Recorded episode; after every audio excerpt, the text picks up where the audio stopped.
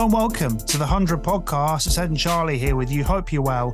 Today, we're kicking off our team preview series for the 2023 100. We're doing a preview for every single men's and women's side in the 100, kicking off with the Southern Brave men's side. I don't want to. I don't want to jinx anything here, Charlie. I don't think the Southern Brave men are looking very good this year. I'm going to call it early doors. I'm going to call it early in the podcast. I am not sold or convinced in this side. That's interesting. It really is. I feel like there's a lot of quality in this team, but I do know what you mean. I feel like this team, as we saw last year, is only ever a few gusts of wind and a couple of pulled hammies here and there away from a disaster. But if that doesn't happen, they could be a really, really strong outfit. For me, this is quite a hard one to work out. And I think you'll see my thoughts evolve as we go along here. There's a lot to get into. Yeah, Southern Brave, interesting side. Won the first tournament, useless last year, and there's multiple reasons for that. But they really struggled. It's going to be an interesting year. Look, th- th- there are you know a lot of quality players, and let's start with the batting lineup. You've got Devon Conway, who's had a fantastic IPL. James Vince, one of the all-time white ball players in domestic England cricket. Alex Davies, Lewis du Plooy in good form. Tim David, one of the best finishers in the world. Plus Finn Allen at the top of the order. There's a lot to like about this side, I think, in the batting department. Couple of left-handers, people with various different roles. Tim David just absolutely hitting bombs at the bottom. There's a there's a lot to like here to start things off. 100%. I think that top order is very exciting. Finn Allen is a player that we've both loved for a while now. He still has a career strike rate of over 170, which, given the amount he's played now, is seriously impressive. He can hit a seriously long ball. He's a cracking player. And Devon Conway, I think we've both been a little bit hard on in the past, but he's come into his own recently. He's really developed into a very fine T20 opener. And I think Allen and Conway are very complementary. You've got a right hander and a left hander. You've got one player who's going to go very, very hard from ball one and one player who's going to score a lot of runs while not necessarily taking too many risks in Devon Conway. Add to that James Vince, who in the last couple of years has really upped his game. And he's another player who scores runs quite quickly without necessarily taking too many risks. But I think his hitting has really come on leaps and bounds recently too. I think he's a very fine player. That top order for me is very, very good. Middle order, perhaps number four and five, maybe not quite sold on as much for me. I don't know about you, but for me, that might be a question mark. Yeah, I get that. Look, I think Alex Davies in the middle order has been a bit stodgy of late. And I do think that they kind of value what he brings in the middle overs. I, I get it. Lewis is a really nice player. I think he adds a lot. And look, I, I love Tim David, obviously. I think batting depth wise, look, you've got James Fuller, Chris Jordan, Rehan Ahmed. So I'm not concerned about the depth but I do get what you mean. I think Devon Conway we have been too hard on of years past. Yep. He's not really our kind of player, but I just think he suits the Southern Brave really, really well. Actually, uh, he's a good player of spin as well. Sweeps nicely, those big boundaries. I think you like that, and he scores lots of runs at the top of the order. And I think that's really helpful, especially when you have dynamic players like Allen, Deploy, David, who you can you know, build that around. The fact they have Conway and Vince who are going to churn out runs at a good rate, then Allen, then du Plooy, then David you wonder if that means you're not totally convinced about having Alex Davies in that middle order. But hey, I think there's a lot to like. And also, you know, I like the fact that they have a couple of left-handers in there. All of their batters bat in different ways. I think that there's there's there's no you know, it's very difficult to have coherent bowling plans that are similar to each of them. I like that variety. So, you know, with that batting depth, and, you know, I'm, I'm not completely sold on Alex Davies at four, but I think it's a strong batting lineup. My concern here actually stems from the bowling side of things. And look, I think you know that the Southern Brave seam attack has been has been fabled, and, and, rightly so. You look at this attack, and you've got Craig Overton, who's been fantastic in the power play. We've been we've been big on Craig Overton as a as a power play bowler, and I think in that role he's fantastic. We know how good Tom Wells and Chris Jordan are. You know, whatever kind of form they are in, um, Chris Jordan's a fantastic T20 tactician as well. I think he's a quality, quality bowler. Uh, at Tymal Mills, we know the quality of pace and ability at the death. You know, you've got James Fuller and George Garton. I think they'll probably go with James Fuller because Garton hasn't been completely fit, hasn't been bowling at his best. I, I like that seam attack. My concern here is what else they have. Rehan Ahmed, you know, hasn't had the best year for Leicester in T20 cricket, but very talented leggy. You love that.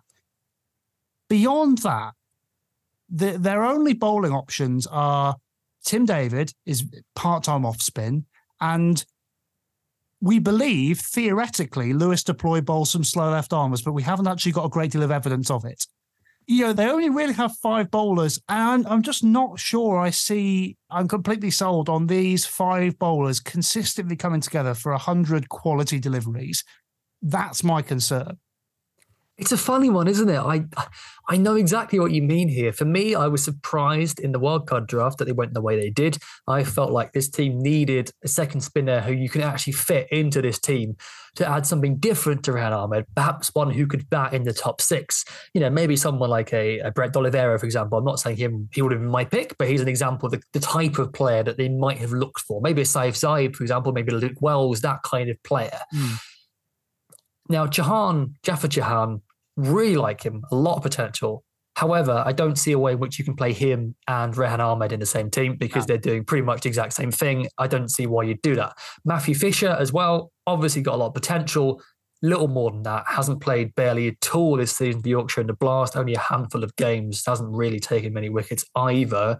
I don't see any way he gets into this team either. Even if he did, I don't see what he brings that is particularly different to what's already there.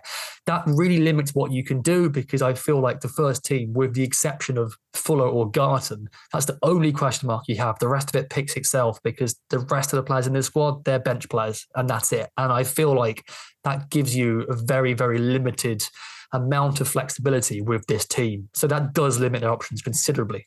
I think that's a good word, flexibility here. With Craig Overton, you think you bowl in the power play, you bowl in the middle overs. That's great. Rehan is probably only going to bowl in the middle overs. And look, you know, Chris Jordan, Tymal Mills, guns. But you're going to want them definitely with some overs at the top, you'd think, because I'm not sure how many overs in the power play you want to give um, you want to give James Fuller necessarily. There's going to be a lot of pressure there. And then, you know, I, I, worry about how they piece together those middle overs. How, you know, how, how are they going to to slot in Tymal with five deliveries, whereas Jordan going to bowl his five deliveries? How can they make sure they aren't shortchanged at any point? You don't want Overton bowling after 75 deliveries in. I do think there's concern. All five of them are, are good bowlers. And I, I, am just concerned about how they piece that together. And I think James Vincent is going to have to captain very, very well, especially with that you just you just want them a bit of part-time left arm spinner, a bit, you know, just another spin option. I think would be really helpful. So I, I do have genuine concerns about this bowling lineup, and I think my takeaway from this side is that you look at a lot of the individual pieces and and you're super excited. I mean. Chris Jordan, Tymal Mills, Rehan Ahmed, Tim David, James Vince, Devon Coleman, Finn Allen, all of these players we love. I'm just not completely sure this side fits nicely together. I'm just the, the the batting lineup. I see the vision, the bowling lineup. I'm just a bit concerned, and I do think there's going to have to be some really good coaching and captaining to to make this side realise its full potential. And I will say on that that both captain and coach Stephen Fleming and James Vince have both got very good track records of squeezing every single ounce of talent out of their resources. James Vince obviously has been a superb captain for many years now, both for the Southern Brave and for Hampshire. And as we all know, Stephen Fleming has done wonders with the Chennai Super Kings. That creaking, aging squad comes back every year, and every year he squeezes another round out of MS Dhoni, another round out of Dwayne Bravo. He does it every single time. So if you have this kind of squad. He is the perfect man, as is James Vince, to be in charge and lead it. Whether or not that's going to be quite enough to see him all the way through to the final, I don't know. I feel like all it takes is a couple of injuries, mainly that bowling attack, and I feel like you're in real trouble because I just don't have as much confidence in the bench options as I do to any of the top 11 players who we have starting. I think that's a real concern. I do think that's the thing that, that pushes me slightly to, to the to the brink with the bowling lineup is if you could tell me that Mills, Overton, Ahmed, Jordan, and Fuller are all going to play every game, I can I can I can vibe with that. I think at any point, Tymal Mills maybe misses a couple of games, or Chris Jordan misses a game, or eh, you know, James Fuller misses a game. I'm suddenly not so sure how this side quite fits together, and, and I think that's my concern. You like the individual pieces, but I'm just not convinced that it's quite going to work. And I think James Vince and Chris Jordan, the leaders of the side, are going to have to do a lot of work. And before we get on to what our predictions are, this is a bit of a weird one to watch. And I'm not going to go with the obvious option of Rehan Ahmed because everyone knows I'm a Leicestershire fan. He's just signed a contract until 2027. And fair play, Rehan. He's a gun. I think he's one of the most exciting cricketers in the world, but I'm not going to go with that. It's too easy. My one to watch, the sexiest T20 cricketer of all time, Craig Overton. Um, if Craig Overton, look, is Craig Overton is Craig Overton. I think is the best way of saying this. But look, his power play record in T20 cricket and 100 cricket, fantastic. He is a perfect role player this year in the blast for Somerset. His economy out of 7.35 is really, really impressive. And and look, Taunton's not been as much of a batting paradise this year as it has in previous years, but he's been excellent, taken 18 wickets, averaging 20 you know, I, I, think he's just a really good role player and one that actually I think people should be talking a little bit more about. I know it's not sexy, you know, Craig Overton's role, but he does it really, really well. And if he can just bash out those power play overs when you have a gun leggy, you have two gun death bowlers, that that you start to feel a bit better. He's really come on in the last couple of seasons. His power play record is very, very good. He's also increasingly good during the middle overs as well. He's definitely added a lot of versatility to his game there. He's not just a one trick pony as he was a couple of years ago. There is some more to his game now. He's definitely a very, very good one to watch. I respect you there, but I will raise you a Finn Allen. Yeah. Finn Allen is a lovely player. He will absolutely not die wondering. He will go very, very hard from ball one. He will get nothing or he will get 100 from 40 balls. And that is exactly the kind of player that I really love watching. They don't really have many players like that in this team. It's him mm. and Tim David, who are the two players that you know are going to tee off from ball one. The rest are going to be a little bit more conservative, you would think. But Finn Allen, I think, is the guy who's going to come in at the top of the order and set the tempo. And if he gets off to a flyer, then they are going to be posting some very, very interesting scores indeed. So for me, Finn Allen, watch out. After this podcast, Google Finn Allen, Major League Cricket run out, and just see just see what you find. Um, because ah. hey, uh, Finn needs to be slightly more awake if he wants to score a, a ton of runs in the hundred. Got, got a bit complacent in Major League Cricket. Bless Finn. Hey, look, the more I talk through this side, the better I feel. They've got a great coach. I think Jordan and Vince, two of the best minds out there. You know, we, have we've, we've talked to Joe Maiden, their analyst, before. He's a he's a good cricket mind as well. I, I I like a lot about the side, and the more I talk about them, the more I feel better. But you know, I, I think I'm fine with the batting lineup. I think it's really well pieced together. I'm just concerned about heading into this tournament with five bowlers, some of which are injury prone, Tim David's offies, and some theoretical slow left armers from Lewis du Plooy.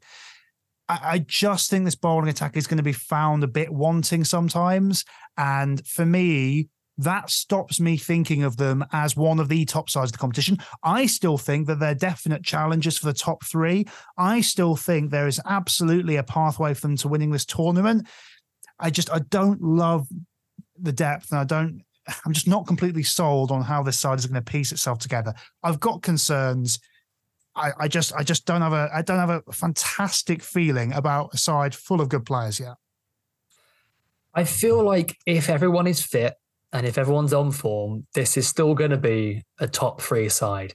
My concern is that they're not going to be because mm. history shows us that some of these players, particularly the bowlers, are just not going to be fit for every game. There's no slight against them. It's just how it is.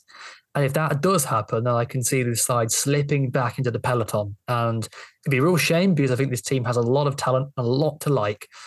But it's just quite hard for me to envisage it going exactly to plan, just going off what we know of these players' histories. So a lot to like, but I'm not sure they're quite going to be the force they were in season one.